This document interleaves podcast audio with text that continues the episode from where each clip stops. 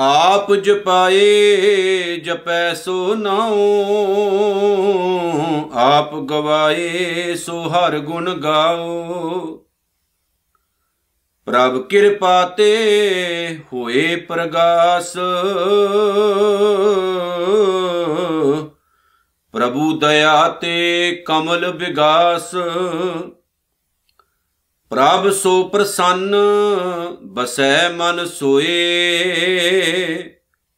ਪ੍ਰਭ ਦਇਆ ਤੇ ਮਤ ਊਤਮ ਹੋਏ। ਸਰਬ ਨਿਧਾਨ, ਪ੍ਰਭ ਤੇਰੀ ਮਇਆ। ਆਪੋ ਕਸ਼ੂ ਨਾ ਕਿਨਹੂ ਲਿਆ ਜਿਤ ਜਿਤ ਲਾਭੋ ਤਿਤ ਲਗੇ ਹਰ ਨਾਥ। ਨਾਨਕ, ਇਨ ਕੈ ਕਸ਼ੂ ਨਾ ਹਾਥ। ਜਿਤ ਜਿਤ ਲਾਵੋ, ਤਿਤ ਲਗੇ ਹਰ ਨਾਥ। ਨਾਨਕ, ਇਨ ਕੈ ਕਸ਼ੂ ਨਾ ਹਾਥ। ਤਨ ਤਨ ਸਤਿਗੁਰੂ, ਸ੍ਰੀ ਗੁਰੂ ਗ੍ਰੰਥ ਸਾਹਿਬ ਮਹਾਰਾਜ, ਸੱਚੇ ਪਾਤਸ਼ਾਹ ਜੀ ਦੀ ਛਤਰ ਛਾਇਆ ਦੇ ਹੇਠ ਜੁੜ ਕੇ ਆਓ ਪਿਆਰ, ਸਤਿਕਾਰ, ਅਦਬ, ਸ਼ਰਧਾ ਦੇ ਨਾਲ ਗੁਰੂ ਫਤਿਹ ਸਾਂਝੀ ਕਰੀਏ ਜੀ। ਸਾਰੇ ਆਖੋ ਜੀ, ਵਾਹਿਗੁਰੂ ਜੀ ਕਾ ਖਾਲਸਾ, ਵਾਹਿਗੁਰੂ ਜੀ ਕੀ ਫਤਿਹ। ਅੱਜ ਸਾਡੇ ਕੋਲ ਸ੍ਰੀ ਗੁਰੂ ਅਰਜਨ ਸਾਹਿਬ ਜੀ ਦੀ ਇਸ ਪਾਵਨ ਬਾਣੀ ਦੀ 6ਵੀਂ ਅਸ਼ਟਪਦੀ ਦੀ ਸਭ ਤੋਂ ਆਖਰੀ ਪੌੜੀ 8ਵੀਂ ਪੌੜੀ ਮੌਜੂਦ ਹੈ, ਜਿਹਦੀ ਵਿਚਾਰ ਅਸੀਂ ਸਤਿਗੁਰੂ ਦੀ ਰਹਿਮਤ ਦੇ ਸਦਕਾ ਕਰਨੀ ਹੈ। ਧੰਨ ਗੁਰੂ ਅਰਜਨ ਸਾਹਿਬ ਜੀ ਨੇ ਇਸ ਪੂਰੀ ਅਸ਼ਟਪਦੀ ਦੇ ਵਿੱਚ ਇੱਕ ਸ਼ਬਦ ਦਾ ਬਹੁਤ ਜ਼ਿਆਦਾ ਪ੍ਰਯੋਗ ਕੀਤਾ ਹੈ, ਪ੍ਰਸਾਦ। ਪ੍ਰਸਾਦ ਦਾ ਮਤਲਬ ਹੈ ਕਿਰਪਾ। ਜਿਵੇਂ ਵਿਸ਼ੇਸ਼ ਤੌਰ ਤੇ ਸਤਿਗੁਰੂ ਜੀ ਨੇ ਇਸ ਪੌੜੀ ਦੇ ਵਿੱਚ ਸਾਨੂੰ ਰੱਬ ਦੀ ਕਿਰਪਾ ਦੇ ਬਾਰੇ ਦੱਸਿਆ ਹੈ, ਜਾਣੂ ਕਰਵਾਇਆ ਹੈ, ਤਾਂ ਇਹ ਜ਼ਰੂਰੀ ਹੈ ਕਿ ਅਸੀਂ ਇਸ ਚੀਜ਼ ਦੇ ਉੱਤੇ ਫੋਕਸ ਕਰੀਏ, ਕਿਉਂਕਿ ਗੁਰੂ ਅਰਜਨ ਸਾਹਿਬ ਜੀ ਸਪੈਸ਼ਲ ਕਹਿੰਦੇ ਨੇ ਕਿ ਬੰਦੇ ਪਰਮਾਤਮਾ ਦੀ ਦਇਆ, ਉਹਦੀ ਕਿਰਪਾ ਤੋਂ ਬਗੈਰ ਤੂੰ ਕਿਸੇ ਜੋਗਾ ਵੀ ਨਹੀਂ ਆ। ਜੋ ਕੁਝ ਵੀ ਦੁਨੀਆ ਵਿੱਚ ਹੁੰਦਾ ਹੈ ਨਾ, ਜਾਂ ਤੈਨੂੰ ਕੁਝ ਪ੍ਰਾਪਤ ਹੁੰਦਾ ਹੈ, ਤਾਂ ਉਹਦੇ ਲਈ ਪਰਮਾਤਮਾ ਦੀ ਕਿਰਪਾ ਹੈ। ਜੇਕਰ ਤੈਨੂੰ ਕੁਝ ਮਿਲ ਰਿਹਾ ਹੈ, ਜਿਹੜੇ ਅਧਿਆਤਮਕ ਪੁਰਸ਼ ਨੇ, ਜਿਹੜੇ ਅਕਾਲ ਪੁਰਖ ਵਾਹਿਗੁਰੂ ਦੀ ਹੋਂਦ ਨੂੰ ਮੰਨਦੇ ਨੇ, ਉਹਨਾਂ ਨੂੰ ਇਸ ਚੀਜ਼ ਦਾ ਵੀ ਬਖੂਬੀ ਗਿਆਨ ਹੁੰਦਾ ਹੈ ਵੀ ਪ੍ਰਮਾਤਮਾ ਦੀ ਰਹਿਮਤ, ਉਹਦੀ ਕਿਰਪਾ ਜ਼ਰੂਰੀ ਹੈ। ਕਿਉਂਕਿ ਉਹਦੀ ਕਿਰਪਾ ਤੋਂ ਬਗੈਰ ਅਸੀਂ ਕਿਸੇ ਜੋਗੇ ਹੈ ਹੀ ਨਹੀਂ। ਜੇ ਅਸੀਂ ਦੁਨੀਆ ਵਿੱਚ ਵਿਚਰਦੇ ਹਾਂ, ਤਾਂ ਉਹਦੀ ਰਹਿਮਤ ਹੈ ਕਿ ਅਸੀਂ ਦੁਨੀਆ ਵਿੱਚ ਵਿਚਰਨ ਜੋਗੇ ਹੋਏ ਹਾਂ। ਜੇ ਅਸੀਂ ਪ੍ਰਮਾਤਮਾ ਦੇ ਪ੍ਰਤੀ ਝੁਕਾਅ ਰੱਖਦੇ ਹਾਂ ਜਾਂ ਸਾਡੇ ਵਿੱਚ ਵਾਹਿਗੁਰੂ ਨੇ ਵਿਸ਼ੇਸ਼ ਗੁਣ ਪੈਦਾ ਕਰ ਦਿੱਤੇ ਨੇ, ਤਾਂ ਉਹ ਵੀ ਉਹਦੀ ਹੀ ਰਹਿਮਤ ਹੈ। ਤਾਂ ਹੀ ਸਾਡੇ ਵਿੱਚ ਇਹਨੇ ਗੁਣ ਹੈ। ਸੋ ਜਦੋਂ ਅਸੀਂ ਨਿਮਰਤਾ ਦੇ ਵਿੱਚ ਆ ਕੇ ਇਹ ਸ਼ਬਦ ਵਰਤਦੇ ਹਾਂ, ਤਾਂ ਵਾਹਿਗੁਰੂ ਦੀ ਹੋਰ ਦਇਆ ਹੁੰਦੀ ਹੈ। ਸਾਡੇ ਮਨ ਵਿੱਚੋਂ ਹੰਕਾਰ, ਆਦਿਕ, ਔਗਣ ਦੂਰ ਹੁੰਦੇ ਨੇ। ਅਸੀਂ ਹੰਕਾਰੀ ਨਹੀਂ, ਅਸੀਂ ਨਿਮਰਤਾ ਦੇ ਵਿੱਚ ਜਿਉਂਦੇ ਆ ਤੇ ਉਹਦੇ ਵਿੱਚ ਇਨਸਾਨ ਦੇ ਅੰਦਰ ਚਾਨਣ ਹੁੰਦਾ ਹੈ, ਹਨੇਰਾ ਦੂਰ ਹੋ ਜਾਂਦਾ ਹੈ। ਜਿਹੜਾ ਕੋਈ ਵਿਦਿਆਰਥੀ ਸਕੂਲ ਜਾਂ ਕਾਲਜ ਵਿੱਚ ਜਾ ਕੇ ਵੀ ਆਪਣੇ ਟੀਚਰ ਜਾਂ ਅਧਿਆਪਕ, ਪ੍ਰੋਫੈਸਰ ਦੇ ਨਾਲ ਬਦਤਮੀਜ਼ੀ ਕਰੇ ਜਾਂ ਆਪਣੇ ਆਪ ਨੂੰ ਉਹਦੇ ਨਾਲੋਂ ਜ਼ਿਆਦਾ ਸਿਆਣਾ ਸਮਝਦਾ ਹੋਵੇ, ਆਪਣਾ ਲੈਵਲ ਅਪ ਸਮਝਦਾ ਹੋਵੇ, ਤਾਂ ਉਹ ਕਦੇ ਵੀ ਆਪਣੇ ਪ੍ਰੋਫੈਸਰ ਅਧਿਆਪਕ ਜਾਂ ਮਾਸਟਰ ਦੀ ਛਤਰ ਛਾਇਆ ਦੇ ਹੇਠ ਚੰਗੀ ਸਿੱਖਿਆ ਨਹੀਂ ਲੈ ਸਕਦਾ। ਕਿਉਂਕਿ ਉਹਨੂੰ ਨਾ ਹਮੇਸ਼ਾ ਜ਼ਿੰਦਗੀ ਦੇ ਵਿੱਚ ਇਹੀ ਲੱਗਦਾ ਵੀ ਮੈਂ ਜ਼ਿਆਦਾ ਮਹਾਨ ਆ, ਮੈਨੂੰ ਜ਼ਿਆਦਾ ਕੁਝ ਆਉਂਦਾ ਹੈ। ਐਨ ਇਸੇ ਤਰ੍ਹਾਂ ਹੀ ਕੁਝ ਸਾਡੀ ਕੌਮ ਦੇ ਵਿੱਚ ਵੀ ਵਾਪਰੇ ਭਾਣਾ।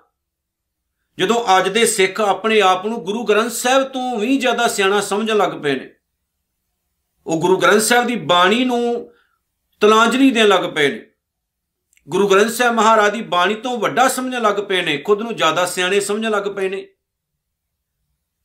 ਪਿਆਰਿਓ, ਇੱਕ ਚੀਜ਼ ਯਾਦ ਰੱਖਿਓ, ਗੁਰੂ ਬਹੁਤ ਸਿਆਣਾ ਹੈ, ਸੁਜਾਨ ਹੈ, ਸਮਝਦਾਰ ਹੈ। ਸਾਡੇ ਲਈ ਕੀ ਚੰਗਾ ਹੈ, ਕੀ ਮਾੜਾ ਹੈ, ਇਹ ਸਤਿਗੁਰੂ ਨੂੰ ਜ਼ਿਆਦਾ ਪਤਾ ਹੈ। ਔਰ ਸੁਖਮਨੀ ਸਾਹਿਬ ਦੇ ਵਿੱਚ ਸਤਿਗੁਰੂ ਨੇ ਇਸ ਲਈ ਬਾਰ-ਬਾਰ ਸਾਨੂੰ ਇਹ ਗੱਲ ਸਮਝਾਈ ਕਿ ਉਹਦੀ ਕਿਰਪਾ ਤੋਂ ਬਗੈਰ ਕਿਸੇ ਜੋਗੇ ਵੀ ਨਹੀਂ ਅਸੀਂ।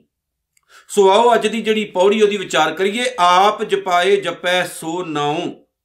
ਉਹੀ ਮਨੁੱਖ ਪ੍ਰਮਾਤਮਾ ਦਾ ਨਾਮ ਜਪਦਾ ਹੈ, ਜਿਸ ਪਾਸੋਂ ਆਪ ਅਕਾਲ ਪੁਰਖ ਵਾਹਿਗੁਰੂ ਜਪਾ ਲੈਂਦਾ ਹੁਣ ਵੇਖੋ ਕਿੰਨੀ ਪਿਆਰੀ ਗੱਲ ਹੈ। ਇਹ ਸ਼ਬਦ ਅਸੀਂ ਵਰਤਨੇ ਆ। ਕਿ ਵਾਹਿਗੁਰੂ, ਜੇ ਮੈਂ ਨਿਤਨੇਮ ਕਰ ਰਿਹਾ ਹਾਂ, ਬਾਣੀ ਪੜ ਰਿਹਾ ਹਾਂ, ਸੇਵਾ ਕਰ ਰਿਹਾ ਹਾਂ, ਚੰਗੇ ਪਾਸੇ ਤੁਰ ਰਿਹਾ ਹਾਂ, ਤਾਂ ਇਹ ਤੂੰ ਕਰਵਾ ਰਿਹਾ ਹੈ। ਤੇਰੀ ਰਹਿਮਤ, ਤੇਰੀ ਦਇਆ ਹੈ, ਤੁਸੀਂ ਹੀ ਕਰਵਾ ਰਹੇ ਹੋ, ਨਹੀਂ ਤਾਂ ਮੈਂ ਕੁਝ ਕਰਨ ਜੋਗਾ ਨਹੀਂ ਹਾਂ। ਕਿਉਂਕਿ ਮਾੜੇ ਕੰਮ ਤਾਂ ਮੇਰਾ ਮਨ ਮੈਤੋਂ ਕਰਵਾ ਲੈਂਦਾ, ਪਰ ਚੰਗੇ ਕੰਮ ਤੇਰੀ ਰਹਿਮਤ ਤੋਂ ਬਗੈਰ ਹੁੰਦੇ ਹੀ ਨਹੀਂ ਮੇਰੇ ਕੋਲੋਂ। ਸੋ ਜੇਕਰ ਮੈਂ ਕੋਈ ਚੰਗਾ ਕੰਮ ਕਰ ਰਿਹਾ ਚੰਗੇ ਪਾਸੇ ਤੁਰਿਆ ਤਾਂ ਇਹ ਤੇਰੀ ਕਿਰਪਾ ਹੈ, ਤੇਰੀ ਰਹਿਮਤ ਹੈ, ਤਾਂ ਹੀ ਮੇਰੇ ਕੋਲੋਂ ਚੰਗੇ ਕੰਮ ਹੋ ਰਹੇ ਨੇ। ਆਪ ਗਵਾਏ ਸੋ ਹਰ ਗੁਣ, ਗਾਓ ਜੇ ਇਹ ਹਰੀ ਵਾਹਿਗੁਰੂ ਪਰਮਾਤਮਾ ਮੈਂ ਤੇਰੇ ਗੁਣ ਗਾ ਰਿਹਾ ਤਾਂ ਉਹਦੀ ਪ੍ਰੇਰਣਾ ਮੈਨੂੰ ਤੂੰ ਦੇ ਰਿਹਾ ਮੇਰੇ ਅੰਦਰ ਤੂੰ ਵਸਦਾ ਹੈ ਤਾਂ ਹੀ ਤਾਂ ਮੈਂ ਤੇਰੇ ਗੁਣ ਗਾਉਣ ਜੋਗਾ ਹੋਇਆ ਹੁਣ ਇੱਥੇ ਹੰਕਾਰ ਨੂੰ ਜਗ੍ਹਾ ਨਹੀਂ ਹੈ, ਇੱਥੇ ਨਿਰਮਾਨਤਾ ਨੂੰ ਜਗ੍ਹਾ ਹੈ। ਯਾਦ ਰੱਖਿਓ, ਹੰਕਾਰ ਨਾ ਬੰਦੇ ਦੇ ਅੰਦਰ ਸਵੈ ਮਾਨਤਾ ਪੈਦਾ ਕਰੇ, ਫਿਰ ਤਾਂ ਠੀਕ ਹੈ। ਜੇ ਹੰਕਾਰ ਬੰਦੇ ਦੇ ਅੰਦਰ ਇਹ ਰੁਚੀ ਪੈਦਾ ਕਰ ਦੇ ਨਹੀਂ, ਸਭ ਕੁਝ ਤੂੰ ਕਰਨ ਵਾਲਾ ਹੈ। ਸਭ ਕੁਝ ਤੂੰ ਕਰ ਰਿਹਾ ਤੇਰੇ ਤੋਂ ਬਗੈਰ ਤਾਂ ਕੁਝ ਹੋਰ ਹੋ ਹੀ ਨਹੀਂ ਸਕਦਾ। ਉੱਥੇ ਬੰਦਾ ਮਾਰ ਖਾਂਦਾ। ਗਿਆਨੀ ਸੰਤ ਸਿੰਘ ਮਸਕੀਨ ਹੋਣਾ ਦੀ ਮੈਂ ਇੱਕ ਗੱਲ ਬੜੀ ਸਾਂਝੀ ਕਰਿਆ ਕਰਦਾ, ਤੁਹਾਡੇ ਨਾਲ ਵੀ ਸ਼ੇਅਰ ਕਰ ਦਵਾਂ। ਉਹ ਕਹਿੰਦੇ, ਮੈਂ ਪਟਨਾ ਸਾਹਿਬ ਦੇ ਵਿੱਚ ਗਿਆ। ਮੇਰੀ ਉੱਥੇ ਕਥਾ ਸੀ।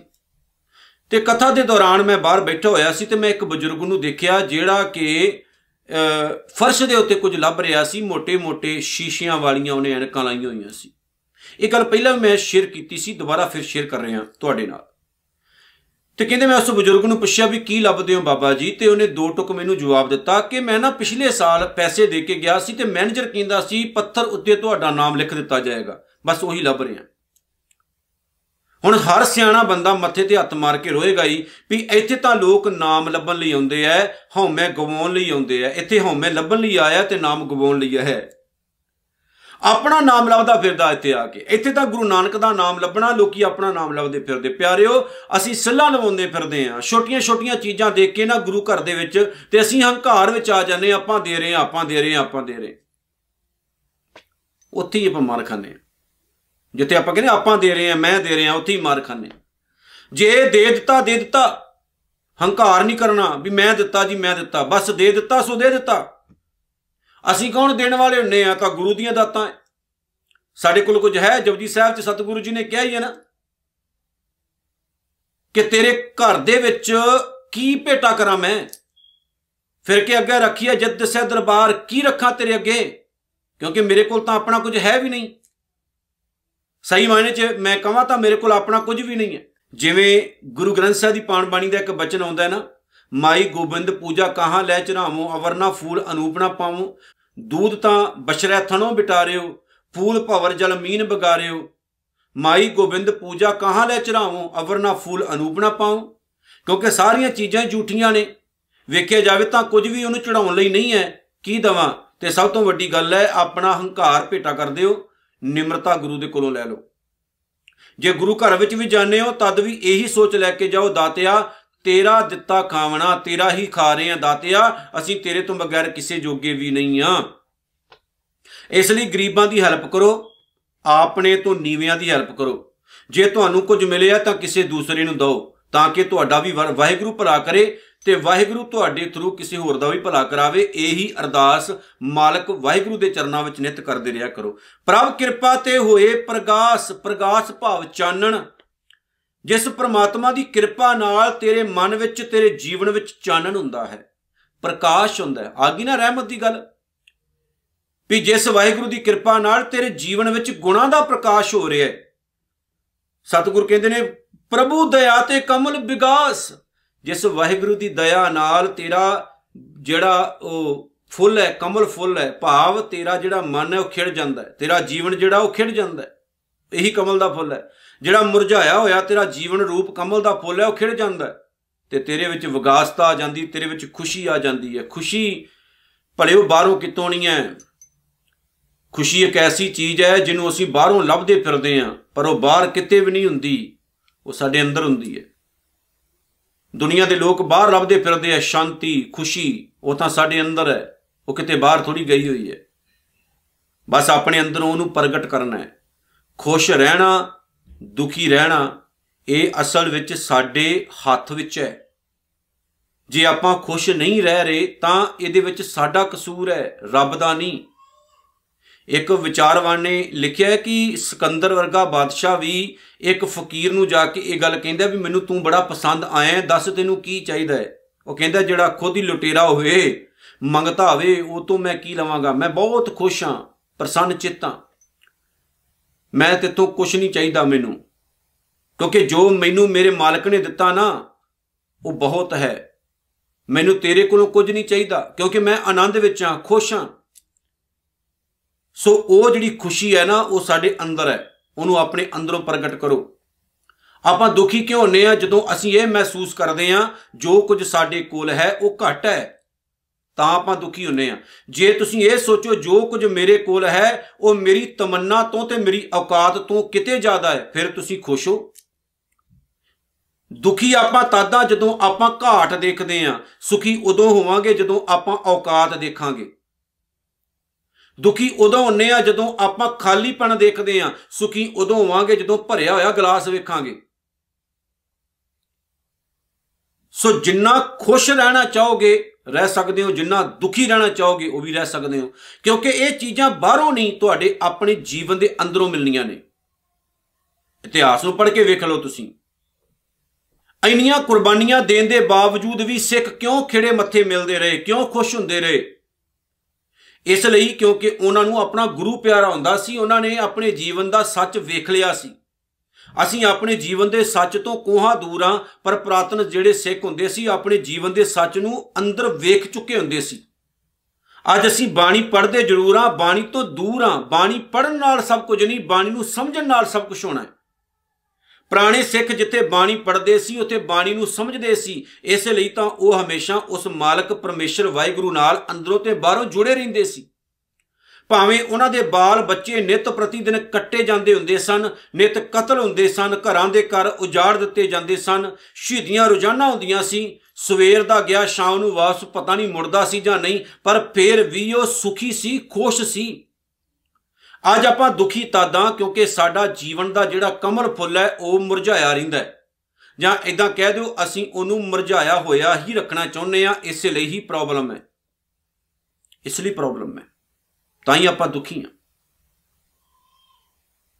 ਪੁਰਾਣੇ ਸਿੰਘਾਂ ਵਰਗਾ ਜਿਹੜਾ ਜੀਵਨ ਹੈ, ਪ੍ਰਾਤਨ ਸਿੰਘਾਂ ਵਰਗਾ ਜਿਹੜਾ ਜੀਵਨ ਹੈ, ਪ੍ਰਾਤਨ ਸਿੰਘਾਂ ਵਰਗੀ ਜਿਹੜੀ ਸੋਚ ਹੈ, ਅੱਜ ਦੇ ਲੋਕਾਂ ਵਿੱਚ ਨਹੀਂ ਰਹੀ। ਇਸ ਲਈ ਆਪਾਂ ਦੁਖੀ ਹਾਂ। ਸੋ ਕੋਸ਼ਿਸ਼ ਕਰੋ, ਬਾਣੀ ਨੂੰ ਪੜ੍ਹਦੇ ਆ ਪੜ੍ਹਦੇ ਆ ਆਪਣੇ ਜੀਵਨ ਵਿੱਚ ਵੀ ਨਖਾਰ ਪੈਦਾ ਕਰੋ। ਸਤਿਗੁਰ ਕਹਿੰਦੇ, ਪ੍ਰਭ ਸੋ ਪ੍ਰਸੰਨ ਬਸੈ ਮਨ ਸੋਏ। ਉਹ ਅਕਾਲ ਪੁਰਖ ਵਾਹਿਗੁਰੂ ਜਿਹੜਾ ਹੈ ਨਾ ਜਿਸ ਬੰਦੇ ਦੇ ਮਨ ਵਿੱਚ ਵਸਦਾ ਹੈ ਭਾਵ ਜਿਸ ਉੱਤੇ ਉਹ ਤਰੁੱਠਦਾ ਹੈ, ਜਿਹਦੇ ਉੱਤੇ ਉਹਦੀ ਕਿਰਪਾ ਹੁੰਦੀ ਹੈ, ਸੋ ਪ੍ਰਸੰਨ ਦਾ ਭਾਵ ਪ੍ਰਸੰਨ ਹੋਣਾ, ਖੁਸ਼ ਹੋਣਾ। ਜਿਹਦੇ ਉੱਤੇ ਉਹ ਵਾਹਿਗੁਰੂ ਖੁਸ਼ ਹੋ ਜਾਏ, ਜਿਹਦੇ ਉੱਤੇ ਵਾਹਿਗੁਰੂ ਰਹਿਮਤ ਕਰ ਦੇ, ਤਰੁੱਠ ਪਏ, ਵਾਹ, ਫਿਰ ਤਾਂ ਰਹਿਮਤਾਂ ਹੀ ਰਹਿਮਤਾਂ। ਸਭ ਕੁਝ ਹੀ ਪ੍ਰਾਪਤ ਹੋ ਗਿਆ। ਪ੍ਰਭ ਦਇਆ ਤੇ ਮਤ ਊਤਮ ਹੋਏ, ਫਿਰ ਕੀ ਹੁੰਦਾ? ਉਸ ਬੰਦੇ ਦੀ ਨਾ ਜਿਹੜੀ ਮਤ ਹੈ, ਉੱਚੀ ਹੋ ਜਾਂਦੀ। ਨੀਵੀਂ ਨਹੀਂ ਰਹਿੰਦੀ ਉਹ। ਉਹ ਇੰਨਾ ਕੁ ਮਹਾਨ ਹੋ ਜਾਂਦਾ ਵੀ ਦੁਨੀਆ ਦੇ ਲੋਕ ਜਿਹੜੇ ਉਹਦੇ ਸਾਹਮਣੇ ਕਮਲੇ ਹੁੰਦੇ ਆ। ਪਰ ਲੋਕ ਉਹਨੂੰ ਕਮਲਾ ਕਹਿਣਾ ਸ਼ੁਰੂ ਕਰ ਦਿੰਦੇ ਆ। ਜਿਵੇਂ ਬਾਪੂ ਗੁਰੂ ਨਾਨਕ ਸਾਹਿਬ ਨੂੰ ਲੋਕਾਂ ਨੇ ਕਿਹਾ ਸੀ, ਕੋਈ ਆਖੇ ਭੂਤ ਨਾ ਕੂ, ਕਹੇ ਬਤੱਲਾ, ਕੋਈ ਆਖੇ ਆਦਮੀ ਨਾਨਕ ਵਿਚਾਰਾ, ਕਿਉਂਕਿ ਜਿਹੜੀਆਂ ਗੁਰੂ ਨਾਨਕ ਸਾਹਿਬ ਦੀਆਂ ਗੱਲਾਂ ਸੀ, ਉਹ ਲੋਕਾਂ ਦੇ ਸਿਰ ਤੋਂ ਪਾਰ ਜਾਂਦੀਆਂ ਹੁੰਦੀਆਂ ਸੀ। ਇਸ ਲਈ ਉਹ ਕਹਿੰਦੇ ਸੀ, ਇਹ ਕਮਲੀਆਂ ਮਾਰਦਾ। ਪਰ ਕਮਲੇ ਆਪਾਂ ਸੀ। ਜਿਹੜੀ ਗੱਲ ਸਾਡੀ ਸਮਝ ਵਿੱਚ ਨਾ ਨਾ ਆਵੇ, ਆਪਾਂ ਕਹਿੰਦੇ ਝੂਠ ਬੋਲਦਾ ਜੀ ਅਗਲਾ। ਪਰ ਇਹ ਜ਼ਰੂਰੀ ਨਹੀਂ, ਜਿਹੜੀ ਗੱਲ ਤੁਹਾਡੀ ਸਮਝ ਵਿੱਚ ਨਹੀਂ ਆ ਰਹੀ ਉਹ ਝੂਠ ਹੈ। ਨਹੀਂ, ਉਹ ਸੱਚ ਵੀ ਹੋ ਸਕਦੀ ਹੈ। ਪਰ ਤੁਹਾਡੀ ਸਮਝ ਵਿੱਚ ਨਹੀਂ ਆ ਰਹੀ ਕਿਉਂਕਿ ਸਾਡੀ ਸਮਝ ਦਾ ਦਾਇਰਾ ਬਹੁਤ ਛੋਟਾ ਹੈ। ਗੈਲੀਲੀਓ ਨੂੰ, ਵਿਚਾਰੇ ਨੂੰ ਕਿਉਂ ਸੂਲੀ ਚਾੜ ਦਿੱਤਾ ਗਿਆ ਸੀ? ਕਿਉਂਕਿ ਉਹਨੇ ਕਿਹਾ ਸੀ, ਧਰਤੀ ਚਪਟੀ ਨਹੀਂ, ਗੋਲ ਹੈ। ਤੁਸੀਂ ਚਪਟੀ ਨਾ ਬਣਾਓ, ਗੋਲ ਹੈ। ਪਰ ਸਮੇਂ ਦੇ ਜਿਹੜੇ ਪੁਜਾਰੀ ਸਨ, ਉਹਨਾਂ ਨੇ ਚੱਕ ਕੇ ਸੂਲੀ ਚੜਾ ਦਿੱਤਾ ਕਿ ਬਾਈਬਲ ਦੇ ਖਿਲਾਫ ਬੋਲਦਾ ਹੈ। ਬਾਅਦ ਵਿੱਚ ਗੈਲੀਲੀਓ ਦੀ ਰੂਹ ਦੇ ਕੋਲੋਂ ਮਾਫੀਆਂ ਮੰਗਦੇ ਰਹੇ। ਪਰ ਪਹਿਲਾਂ ਤਾਂ ਮਾਰ ਦਿੱਤਾ ਗਿਆ ਵਿਚਾਰਾ ਐਦਾਂ ਹੀ ਸਾਡੀ ਕੌਮ ਦਾ ਹਾਲ ਹੈ। ਅਸੀਂ ਵੀ ਗਿਆਨੀ ਦਿੱਤ ਸਿੰਘ, ਗਿਆਨੀ ਪ੍ਰੋਫੈਸਰ ਗੁਰਮੁਖ ਸਿੰਘ, ਇਹੋ ਜਿਹੇ ਯੋਧਿਆਂ ਨੂੰ, ਕਲਮ ਦੇ ਧਣੀਆਂ ਨੂੰ ਨਹੀਂ ਬਖਸ਼ਿਆ। ਗਿਆਨੀ ਦਿੱਤ ਸਿੰਘ ਵਰਗੇ ਮਹਾਨ ਪੁਰਸ਼ ਸਾਡੀ ਕੌਮ ਵਿੱਚ ਪੈਦਾ ਹੋਏ, ਜਿਨ੍ਹਾਂ ਨੇ ਆਰੀਆ ਸਮਾਜੀਆਂ ਵਰਗਿਆਂ ਨੂੰ ਸਾਹਮਣੇ ਲਾ ਕੇ ਰੱਖਿਆ। ਆਰੀਆ ਸਮਾਜੀਆਂ ਨੂੰ ਸਾਹਮਣੇ ਲਾ ਕੇ ਰੱਖਿਆ। ਦਇਆਨੰਦ ਦੇ ਗੋਡੇ ਤੱਕ ਲਵਾ ਦਿੱਤੇ ਸੀ। ਤਿੰਨ ਵਾਰ ਦਇਆਨੰਦ ਨੂੰ ਵਿਚਾਰ ਵਿੱਚ ਉਹਨਾਂ ਨੇ ਹਰਾਇਆ, ਪਰ ਹੈਰਾਨੀ ਦੀ ਗੱਲ ਹੈ ਦਇਆਨੰਦ ਦੇ ਤਾਂ ਸਕੂਲ ਬਣੇ ਕਾਲਜ ਬਣ ਗਏ, ਯੂਨੀਵਰਸਿਟੀਆਂ ਉਹਦੇ ਨਾਂ ਤੇ ਬਣ ਗਈਆਂ ਤੇ ਹਾਰਿਆ ਹੋਇਆ, ਜਿੱਤ ਗਿਆ, ਜਿੱਤੇ ਹੋਏ ਨੂੰ ਸਿੰਘਾਂ ਨੇ ਹਰਾ ਦਿੱਤਾ, ਸਿੱਖਾਂ ਨੇ ਹਰਾ ਦਿੱਤਾ। ਇਸ ਲਈ ਅੱਜ ਸਾਡੀ ਕੌਮ ਵਿੱਚ ਗਿਆਨੀ ਦਿੱਤ ਸਿੰਘ ਵਰਗਿਆਂ ਦੀ ਘਾਟ ਹੈ, ਪਰ ਉਦੋਂ ਲੋਕ ਉਹਨਾਂ ਨੂੰ ਗਾਲਾਂ ਕੱਢਦੇ ਸੀ ਵੀ ਇਹ ਕੀ ਗੱਲਾਂ ਕਰਦੇ ਪਏ ਆ। ਪਰ ਉਹ ਸੱਚ ਬੋਲਦੇ ਸੀ, ਚੰਗੀਆਂ ਗੱਲਾਂ ਕਰਦੇ ਸੀ। ਪ੍ਰੋਬਲਮ ਹੁੰਦੀ ਨਾ ਤੁਹਾਨੂੰ ਜਦੋਂ ਆਪਾਂ ਸੱਚ ਬੋਲਦੇ ਆ ਸਟੇਜ ਤੇ ਬਹਿ ਕੇ। ਕਿ ਗੁਰਬਾਣੀ ਆ ਕਹਿੰਦੀ ਹੈ, ਤੁਸੀਂ ਆ ਕਰਦੇ ਹੋ, ਪਰ ਇਸ ਚੀਜ਼ ਦਾ ਪਤਾ ਬਾਅਦ ਚ ਲੱਗਣਾ। ਵੀ ਨਹੀਂ, ਉਹ ਬੰਦਾ ਸੱਚ ਬੋਲਦਾ ਸੀ, ਅਸੀਂ ਝੂਠੇ ਸੀ। ਫਿਰ ਕੀ ਹੋ ਗਿਆ? ਕਈ ਵਾਰ ਝੂਠੇ ਜਿੱਤ ਵੀ ਜਾਂਦੇ ਹੁੰਦੇ ਆ। ਝੂਠੇ ਕਈ ਵਾਰ ਸੱਚਿਆਂ ਦਾ ਨੁਕਸਾਨ ਵੀ ਕਰ ਦਿੰਦੇ ਆ, ਪਰ ਬਹੁਤਾ ਘਬਰਾਉਣ ਦੀ ਲੋੜ ਨਹੀਂ। ਜੇਕਰ ਕਿਤੇ ਸੱਚਾ ਬੰਦਾ ਨੁਕਸਾਨ ਕਰਾ ਲੇ ਨਾ ਝੂਠਿਆਂ ਦੇ ਹੱਥੋਂ, ਤਾਂ ਇਹ ਨਾ ਸਮਝੋ ਝੂਠੇ ਜਿਹੜੇ ਮਹਾਨ ਹੋ ਗਏ। ਨਹੀਂ, ਇਹ ਬਾਅਦ 'ਚ ਜਾ ਕੇ ਪਤਾ ਲੱਗੇਗਾ ਉਹਨਾਂ ਨੂੰ ਵੀ ਇਹ ਸਾਡੀ ਹਾਰ ਸੀ ਤੇ ਉਹਦੀ ਜਿੱਤ ਸੀ। ਦਾਸ ਦੇ ਨਾਲ ਵੀ ਇਦਾਂ ਹੋਇਆ ਔਰ ਇੱਕ ਵਾਰ ਨਹੀਂ, ਕਿੰਨੀ ਵਾਰੀ ਹੋਇਆ। ਸੱਚ ਬੋਲਣਾ ਮਹਿੰਗਾ ਪਿਆ। ਗੁਰੂ ਨਾਨਕ ਦੀ ਗੱਲ ਕਹਿਣੀ ਮਹਿੰਗੀ ਪਈ। ਕਿਉਂਕਿ ਜਿਹੜੇ ਸਮੇਂ ਦੇ ਲੋਕ ਨੇ, ਜਿਨ੍ਹਾਂ ਕੋਲ ਪਾਵਰ ਹੈ, ਜਿਹੜੇ ਆਪਣੇ ਆਪ ਨੂੰ ਮਹਾਨ ਬੰਦੇ ਸਮਝੀ ਬੈਠੇ ਨੇ ਨਾ, ਉਹਨਾਂ ਨੂੰ ਢਿੱਡ 'ਚ ਪ੍ਰੋਬਲਮ ਹੁੰਦੀ, ਤਕਲੀਫ ਹੁੰਦੀ ਹੈ ਵੀ ਇਹ ਸੱਚ ਬੋਲਦਾ ਕਿਉਂ ਹੈ। ਲੋਕ ਟੁੱਟਦੇ ਆ ਜੀ, ਸੱਚ ਬੋਲਿਆ। ਪਰ ਨਹੀਂ, ਸਾਨੂੰ ਗੁਰੂ ਨਾਨਕ ਦੀ ਖੁਸ਼ੀ ਚਾਹੀਦੀ, ਲੋਕਾਂ ਦੀ ਨਹੀਂ। ਲੋਕਾਂ ਨੂੰ ਕਿੱਥੇ ਖੁਸ਼ ਰੱਖ ਲੋਗੇ ਤੁਸੀਂ, ਦੱਸੋ। ਜਿਵੇਂ ਬਾਬਾ ਕਬੀਰ ਸਾਹਿਬ ਨੇ ਕਿਹਾ ਨਾ, ਮਨ ਮਾਨੇ ਲੋਕ ਨਾ ਪਤੀਜੈ ਨਾ ਪਤੀਜਾ ਤੋ ਕਿਆ ਕੀਜੈ, ਭਾਈ ਲੋਕਾਂ ਨੂੰ ਖੁਸ਼ ਨਾ ਕਰੋ, ਗੁਰੂ ਨਾਨਕ ਦੀ ਖੁਸ਼ੀ ਮਾਣੋ। ਲੋਕ ਤਾਂ ਕਦੇ ਖੁਸ਼ ਹੁੰਦੇ ਹੀ ਨਹੀਂ। ਜੋ ਮਰਜ਼ੀ ਤੁਸੀਂ ਕਰ ਲਓ। ਸੋ ਬੜੀ ਵਾਰ ਸੱਚ ਬੋਲਣ ਕਰਕੇ ਮਹਿੰਗਾ ਪਿਆ ਸੱਚ ਔਰ ਭੁਗਤਣਾ ਵੀ ਬਹੁਤ ਕੁਝ ਪਿਆ, ਪਰ ਫਿਰ ਵੀ ਆਪਾਂ ਡਟੇ ਰਹੇ ਉੱਥੇ ਦੇ ਉੱਤੇ। ਕਈ ਟੁੱਟ ਗਏ, ਕਈ ਨਵੇਂ ਜੁੜ ਗਏ, ਫਿਰ ਵੀ ਆਪਾਂ ਜੁੜੇ ਰਹੇ ਗੁਰੂ ਨਾਨਕ ਸਾਹਿਬ ਦੇ ਚਰਨਾਂ ਨਾਲ। ਕਿਆ ਆ ਸੱਚ ਹੈ ਆ ਝੂਠ ਹੈ ਆ ਹਨੇਰਾ ਹੈ ਤੇ ਆ ਚਾਨਣ ਹੈ। ਨਹੀਂ ਕਹਿਣਾ ਵੀ ਚਾਨਣ ਨੂੰ ਹਨੇਰਾ ਤੇ ਹਨੇਰੇ ਨੂੰ ਚਾਨਣ। ਦਿਨ ਨੂੰ ਰਾਤ ਤੇ ਰਾਤ ਨੂੰ ਦਿਨ ਨਹੀਂ ਕਹਿ ਸਕਦੇ ਆਪਾਂ। ਸੱਚ ਸੱਚ ਹੈ, ਝੂਠ ਝੂਠ ਹੈ। ਅਸੀਂ ਕਿਉਂ ਕਹੀਏ ਦੱਸੋ? ਇਸੇ ਲਈ ਪ੍ਰੋਬਲਮਾਂ ਖੜੀਆਂ ਹੁੰਦੀਆਂ ਨੇ। ਜਦੋਂ ਤੁਸੀਂ ਗੁਰੂ ਦੀ ਗੱਲ ਕਰੋਗੇ, ਲੋਕ ਵਿਰੋਧਤਾ ਕਰਨ ਲੱਗ ਪੈਂਦੇ ਐ। ਉਹੀ ਗੱਲ ਹੈ ਗਲੈਲੀਓ ਵਰਗੇ ਨੂੰ ਵਿਚਾਰੇ ਨੂੰ ਸੂਲੀ ਚੜ ਦਿੱਤਾ ਜਾਂਦਾ। ਉਹਦੇ ਸਾਨੂੰ ਚਾੜਿਆ ਜਾ ਰਿਹਾ ਚ। ਪਰ ਘਬਰਾਉਣ ਦੀ ਲੋੜ ਨਹੀਂ। ਗੁਰੂ ਨਾਨਕ ਤੁਹਾਡੇ ਨਾਲ ਹੈ। ਬਾਪੂ ਕਹਿੰਦੇ ਨੇ ਸਰਬ ਨਿਧਾਨ ਪ੍ਰਭ ਤੇਰੀ ਮਾਇਆ। ਏ ਪ੍ਰਮਾਤਮਾ, ਤੇਰੀ ਮਿਹਰ ਦੀ ਨਿਗਾਹ ਵਿੱਚ ਹੀ ਸਾਰੇ ਖਜ਼ਾਨੇ ਐ। ਜਿਹਦੇ ਉੱਤੇ ਤੇਰੀ ਮਿਹਰ ਹੋਗੀ ਤੇ ਜਿਹਦੇ ਉੱਤੇ ਤੇਰੀ ਦਇਆ ਹੋਗੀ ਉਹ ਸਾਰਿਆਂ ਖਜ਼ਾਨਿਆਂ ਦਾ ਮਾਲਕ ਹੋ ਗਿਆ, ਉਹ ਸਭ ਤੋਂ ਅਮੀਰ ਹੋ ਗਿਆ। ਸਤਿਗੁਰੂ ਅੱਗੇ ਕਹਿੰਦੇ, ਆਪੋ ਕਸ਼ੂ ਨਾ ਕਿਨਹੂ ਲਿਆ, ਆਪਣੇ ਯਤਨ ਨਾਲ ਨਹੀਂ, ਇਹ ਤੇਰੀ ਰਹਿਮਤ ਨਾਲ ਸਭ ਕੁਝ ਪ੍ਰਾਪਤ ਹੁੰਦਾ ਹੈ ਆਪਣੇ ਯਤਨ ਨਾਲ ਨਹੀਂ, ਸਭਨੀ ਸ਼ਾਲਾ ਮਾਰੀਆਂ, ਕਰਤਾ ਕਰੇ ਸੋਏ। ਸ਼ਾਲਾ ਮਾਰਨੀ ਜੋ ਵਾਹਿਗੁਰੂ ਕਰਦਾ ਹੈ, ਉਹੀ ਹੁੰਦਾ ਹੈ। ਜੋ ਮਿਲਦਾ ਹੈ, ਉਹਦੀ ਰਹਿਮਤ ਨਾਲ ਮਿਲਦਾ ਹੈ। ਤੁਹਾਡੀਆਂ ਸ਼ਾਲਾ ਮਾਰਨ ਨਾਲ ਕੁਝ ਨਹੀਂ ਮਿਲਣਾ। ਬੜੀਆਂ ਕੋਸ਼ਿਸ਼ਾਂ ਆਪਾਂ ਕਰਦੇ ਆਂ ਕੱਖ ਨਹੀਂ ਮਿਲਦਾ। ਉਦੋਂ ਹੀ ਮਿਲਦਾ ਜਦੋਂ ਉਹਦੀ ਦਇਆ ਵਿੱਚ ਆ ਕੇ ਰਲਦੀ ਹੈ। ਜਿਤ ਜਿਤ ਲਾਵੋ, ਤਿਤ ਲੱਗੇ ਹਰ ਨਾਥ। ਹੇ ਅਕਾਲ ਪੁਰਖ ਵਾਹਿਗੁਰੂ ਜੀ, ਹੇ ਮੇਰੇ ਨਾਥ ਪ੍ਰਮਾਤਮਾ, ਜਿੱਧਰ ਨੂੰ ਤੂੰ ਲਾਉਂਦਾ ਹੈ, ਉਧਰ ਇਹ ਜੀਵ ਲੱਗਦੇ ਨੇ। ਇੱਥੇ ਵੀ ਕਮਾਲ ਦੀ ਗੱਲ ਹੈ। ਕਿ ਬੰਦੇ ਦੇ ਵਾਸੀ ਕੱਖ ਨਹੀਂ ਹੈ, ਉਹਦੇ ਹੁਕਮ ਤੋਂ ਬਗੈਰ ਬੰਦਾ ਕੁਝ ਕਰ ਹੀ ਨਹੀਂ ਸਕਦਾ। ਅਸਲ 'ਚ ਜਿੱਧਰ ਰੱਬ ਤੋਰੇ ਨਾ ਫਿਰ, ਤੁਰਨਾ ਉਧਰ ਹੀ ਪੈਂਦਾ ਹੈ। ਜਿੱਥੇ ਰੱਬ ਨੇ ਬਿਠਾਤਾ, ਬਹਿਣਾ ਫਿਰ ਪੈਂਦਾ ਹੈ। ਰੱਬ ਨੇ ਸਾਨੂੰ ਖੁੱਲ ਦਿੱਤੀ ਹੈ ਥੋੜੀ ਜੀ ਮੋਜਾਂ ਕਰ, ਪਰ ਮਾੜੇ ਕੰਮ ਨਾ ਕਰਿਆ ਕਰ। ਮਾੜਿਆਂ ਕੰਮਾਂ ਦਾ ਮਾੜਾ ਨਤੀਜਾ ਵੀ ਜਦੋਂ ਭੁਗਤਣਾ ਪੈਂਦਾ ਨਾ ਬੰਦੇ ਨੂੰ, ਪਤਾ ਫਿਰ ਲੱਗਦਾ ਹੈ। ਦੂਜਿਆਂ ਦਾ ਮਾੜਾ ਕਰਕੇ ਖੁਸ਼ ਨਹੀਂ ਰਹਿ ਸਕਦਾ ਕੋਈ। ਭੁਗਤਣਾ ਪੈਂਦਾ ਹੈ ਦੁਨੀਆ 'ਚ। ਇਹ ਦੁਨੀਆ ਦਾ ਅਸੂਲ ਹੈ। ਇਸ ਲਈ ਕਦੇ ਨਾ ਕਰਿਆ ਕਰੋ, ਕੋਸ਼ਿਸ਼ ਕਰਿਆ ਕਰੋ, ਸਭਨਾਂ ਦਾ ਚੰਗਾ ਕਰੀਏ। ਜਿਹੜੇ ਤੁਹਾਡਾ ਵੀ ਮਾੜਾ ਕਰਦੇ ਨੇ ਨਾ, ਉਹਨਾਂ ਲਈ ਅਰਦਾਸ ਕਰੋ ਕਿ ਵਾਹਿਗੁਰੂ, ਇਹਨਾਂ ਕਮਲਿਆਂ ਨੂੰ ਸਮਤ ਬਖਸ਼। ਇਹ ਮਾੜੇ ਰਸਤੇ ਤੇ ਤੁਰੇ ਹੋਏ ਨੇ। ਨਾਨਕ ਇਨਕੈ ਕਸ਼ੂ ਨਾ ਆਤ, ਜੀਵਾਂ ਦੇ ਵਸ ਵਿੱਚ ਕੁਝ ਵੀ ਨਹੀਂ। ਸਭ ਕੁਝ ਨਿਰੰਕਾਰ ਦੇ ਵਸ ਵਿੱਚ ਹੈ। ਇਸ ਲਈ ਬੰਦਿਆਂ ਸਾਹਮਣੇ ਝੁਕਣ ਦੀ ਲੋੜ ਨਹੀਂ। ਕਰਤੇ ਦੇ ਸਾਹਮਣੇ ਝੁਕੋ ਬੰਦੇ ਦੀ ਕਿਰਪਾ ਲੈਣ ਦੀ ਲੋੜ ਨਹੀਂ, ਰੱਬ ਦੀ ਕਿਰਪਾ ਮੰਗੋ। ਬੰਦੇ ਦੀ ਖੁਸ਼ੀ ਲੈਣ ਦੀ ਲੋੜ ਨਹੀਂ ਰਾਹ ਵਾਹਿਗੁਰੂ ਦੀ ਖੁਸ਼ੀ ਮਾਣੋ, ਕਿਉਂਕਿ ਜਿਹੜਾ ਇਨਸਾਨ ਇਸ ਤਰ੍ਹਾਂ ਦੇ ਜੀਵਨ ਵਾਲਾ ਹੋ ਜਾਂਦਾ ਹੈ, ਉਹਦੇ ਉੱਤੇ ਸਾਰੀਆਂ ਰਹਿਮਤਾਂ ਹੋ ਜਾਂਦੀਆਂ ਨੇ। ਗੁਰੂ ਅਰਜਨ ਸਾਹਿਬ ਦੀ ਮਹਾਨ ਕਿਰਪਾ ਹੋਈ ਹੈ।